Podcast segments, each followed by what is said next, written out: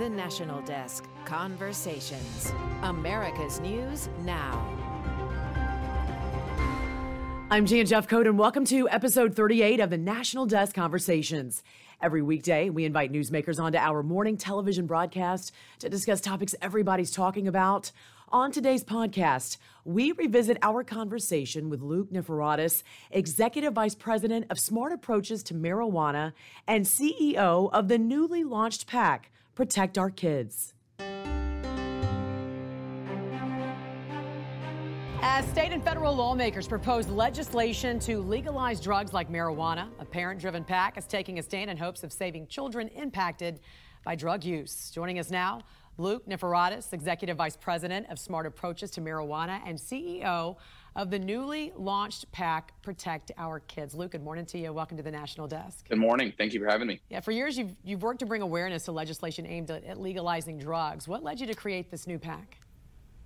Yeah, you know, I've been meeting parents all across this country over the last five years who are impacted by drug use. Um, I have three moms on my PAC right now who uh, their kids died from something marijuana related, whether it was a high driver or suicide or something else.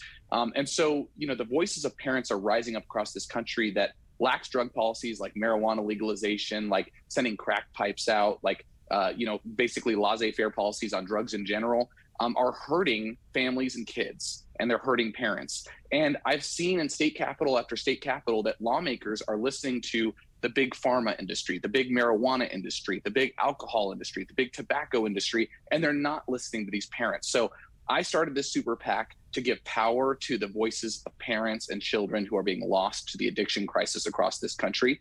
And my message to lawmakers is put their their voices first. And your PAC's vowing to support candidates, no matter the party affiliation, who pledge to vote against the legalization of marijuana and other types of drugs.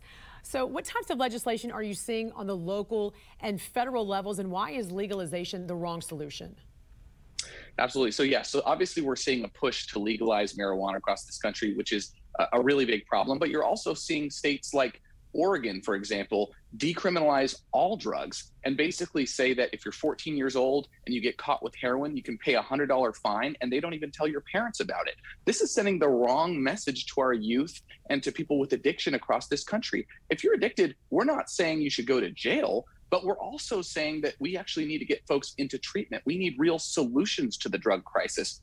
And right now, there are industries that legitimately want to make money off of drug addiction. And lawmakers need to listen to parents and people with addiction who are saying, here are real solutions like treatment on demand, like getting help for kids. Um, those are solutions we need to focus on policy wise, not uh, you know, treating drugs like they're no big deal. Because in reality, we're seeing addiction rise with marijuana. We're seeing addiction rise with all kinds of drugs across this country. I want to ask uh, what you think about what House Majority Leader Steny Hoyer had to say recently, because the House is expected to vote on legislation that would legalize marijuana at the federal level. He said, quote, that it would restore justice to communities that have been disproportionately impacted by harsh penalties for possessing even small amounts of marijuana. What's your thoughts, Luke? What's, yeah, your, what's your message to those who support the legalization of drugs?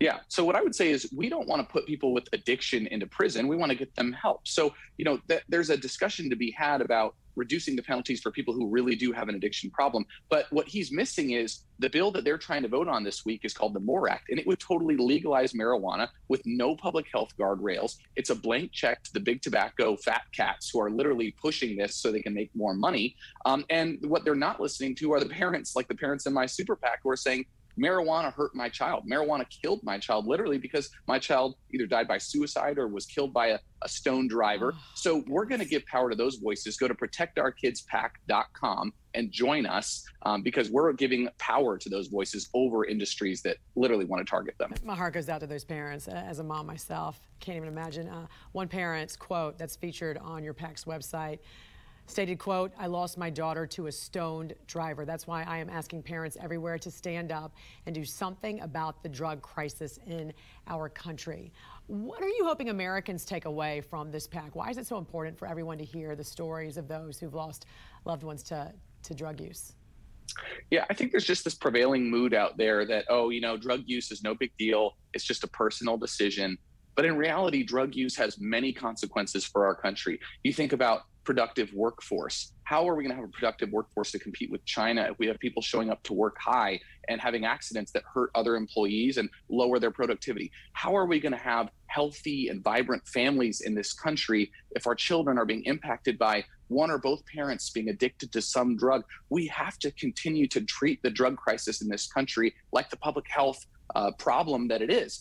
And what I'm seeing at the federal level and at the state level really concerns me. I have seen lawmakers put industries and their views and their money over the health interests and the safety interests of communities. So, this super PAC, the message I want people to hear is that drugs are still harmful. We need to do something to help the people that are with addiction. We need to do things that are going to reduce addiction and use in this country. And we need to put families first. ProtectOurKidsPAC.com. Please join us. All right, Luke, thanks for joining us this morning. We really appreciate it. Best of luck to you guys. Thank you. God bless. Same to you. That's episode 38 of the National Desk Conversations. Join me each weekday morning from 6 to 11 Eastern for the National Desk, America's News Now. Check your local listings or you can stream it on our website, thenationaldesk.com.